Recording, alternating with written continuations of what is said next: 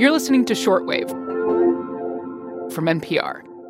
Hey everyone, let's talk about squirrels, those creatures that are almost everywhere. You know, it's a mammal that almost everybody has seen, you know, in their backyards or in their gardens, no matter where you live, whether that's in really rural areas or even in highly urbanized areas. Charlotte Devitz is getting her PhD at the University of Minnesota, and she studies small mammals, chipmunks, and squirrels. Their behavior in and of itself is really fascinating to watch. They're incredibly intelligent.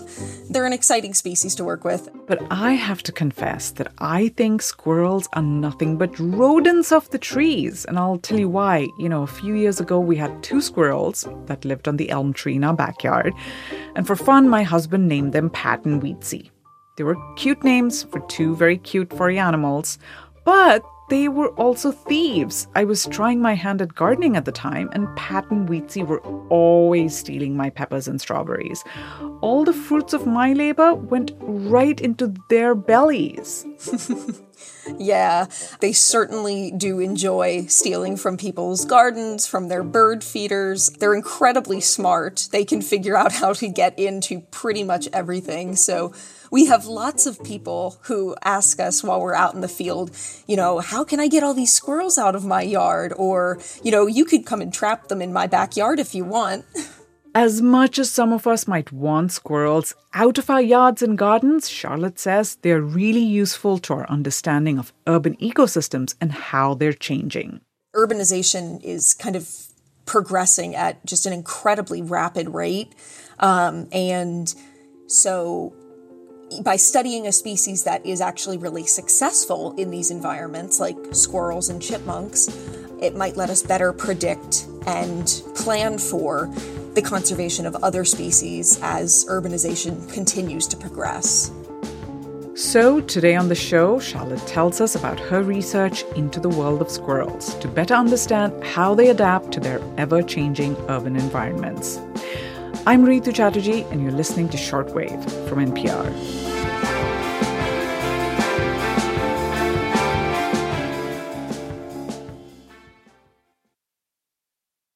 If you're living in North America, there are several common species of squirrels and chipmunks. Two of the kind of most uh, ubiquitous species that you're going to see are gray squirrels um, and fox squirrels.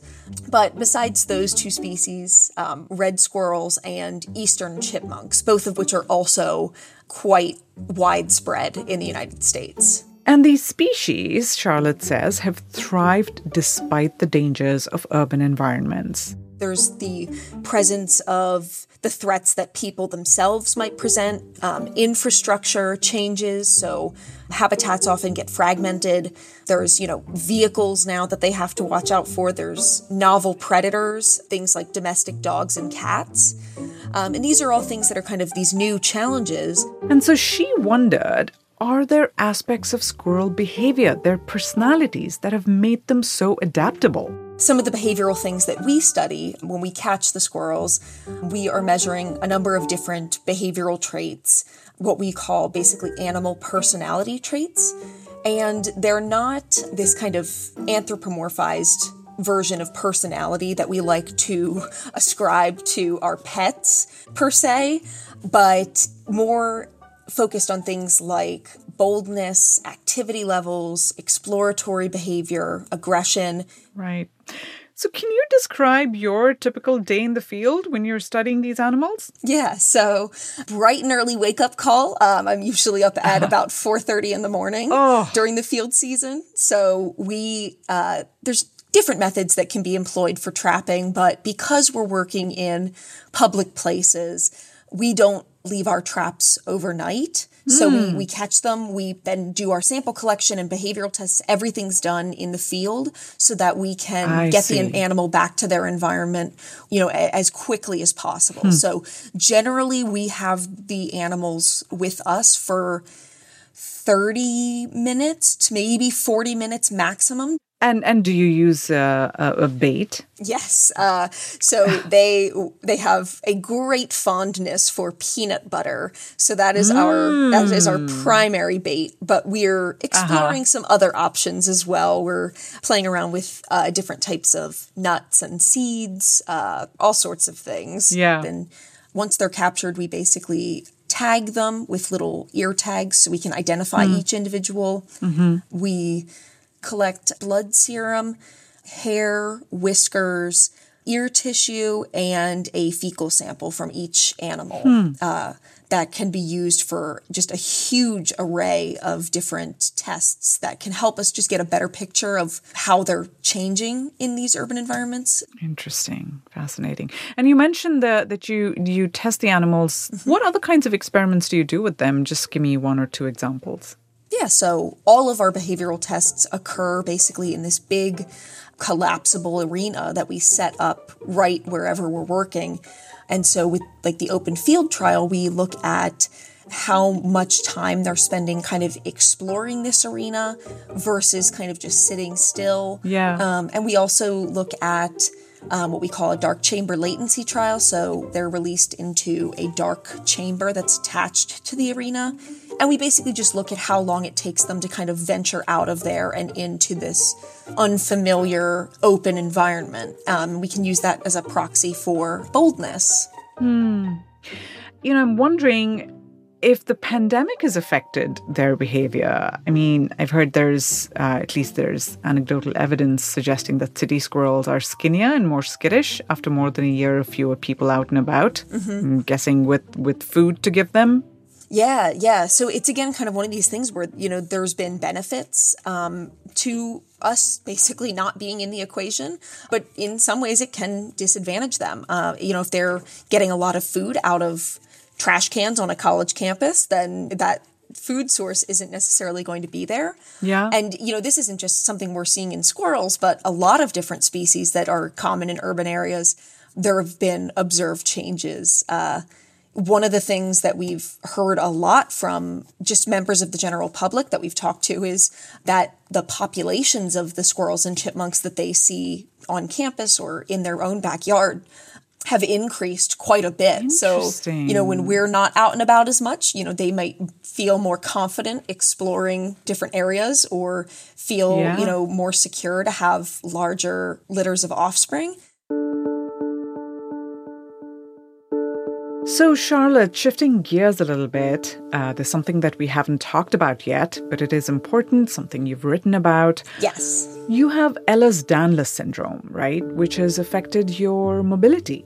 Yeah, EDS um, can have a really broad range of symptoms. It can be different for every person, but it has affected my mobility a lot because of the deterioration of my joints. So I primarily get around using um, a manual wheelchair, but I also will bring like crutches out into the field. And so, you know, have to modify things a little bit, but I was pretty much dead set on doing field research Right. and got to a point where I said, you know what, I'm going to find a way, I'm going to figure out some system that I can work in um, so that I can kind of continue to pursue this, even if, you know, a lot more rugged terrains may not be accessible to me. Yeah. So, what are some of the things that you have to sort of deal with or Yeah. things that you encounter while being in the field? Before we even start field work, you know, I go out and kind of scout the general accessibility of any site that I'm hoping to work at. I can get around really well when there's sidewalks and, you know, roads and stuff, but the more rugged the terrain gets, um, it gets a bit more difficult for me to get out there. Right. And so, one of the big things is that I always bring undergraduate students on to work with me. Um, not only is it a lot of fun and just a really rewarding experience to be able to work with, you know, budding new scientists and Sure. to kind of share my love of the field, but it also is helpful for kind of getting to places that I can't. I think the most important thing has just been finding mentors, finding professors who have taught field classes that are supportive and, you know, willing to say, let's figure out how to make this work. So, what would you like to see in terms of changes that sort of future generations of students um, and scientists with disabilities mm-hmm. have more of a supportive environment and have, you know, that doing science out in the field is a little more easier for them. Yeah like I said, having support is super, super important for it to be successful. Having, you know, a mentor or advisor or somebody basically to help advocate and help you kind of figure out how to make things work around um, whatever, you know, a student with a disability has. Right. And um, another big thing is providing funding for adaptive equipment. So, mm. um, you know, figuring out ways to help get students equipment that would let them get out in the field, but also kind of the recognition that you can have a hundred people with the exact same diagnosis and every single one of them could have completely different needs. And so mm. it really hmm. comes down to communication and flexibility and being open and being kind of encouraging. Yeah.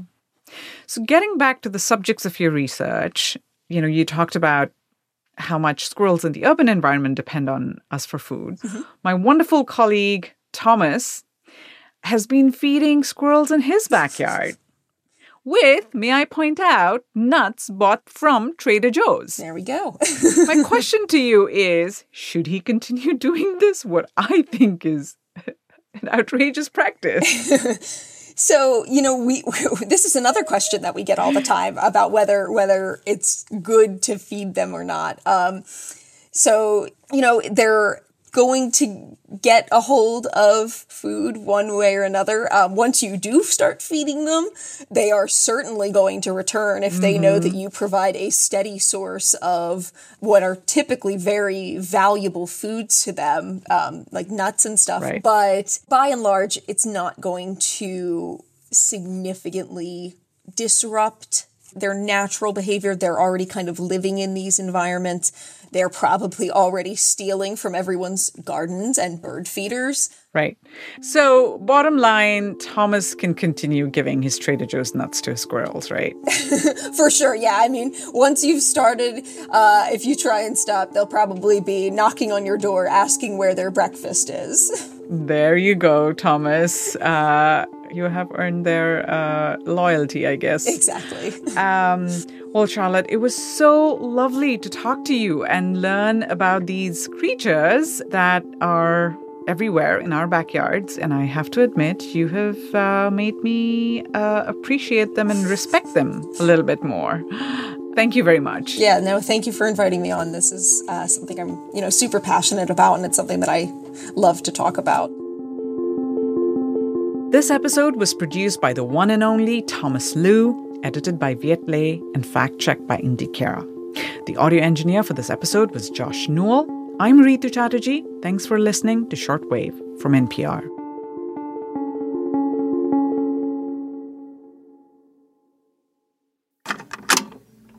Investigations into police use of force and misconduct were secret in California until now. We've sifted through hours of interrogation tape to find out who does the system of police accountability really serve and who does it protect. Listen now to every episode of the new podcast on our watch from NPR and KQED.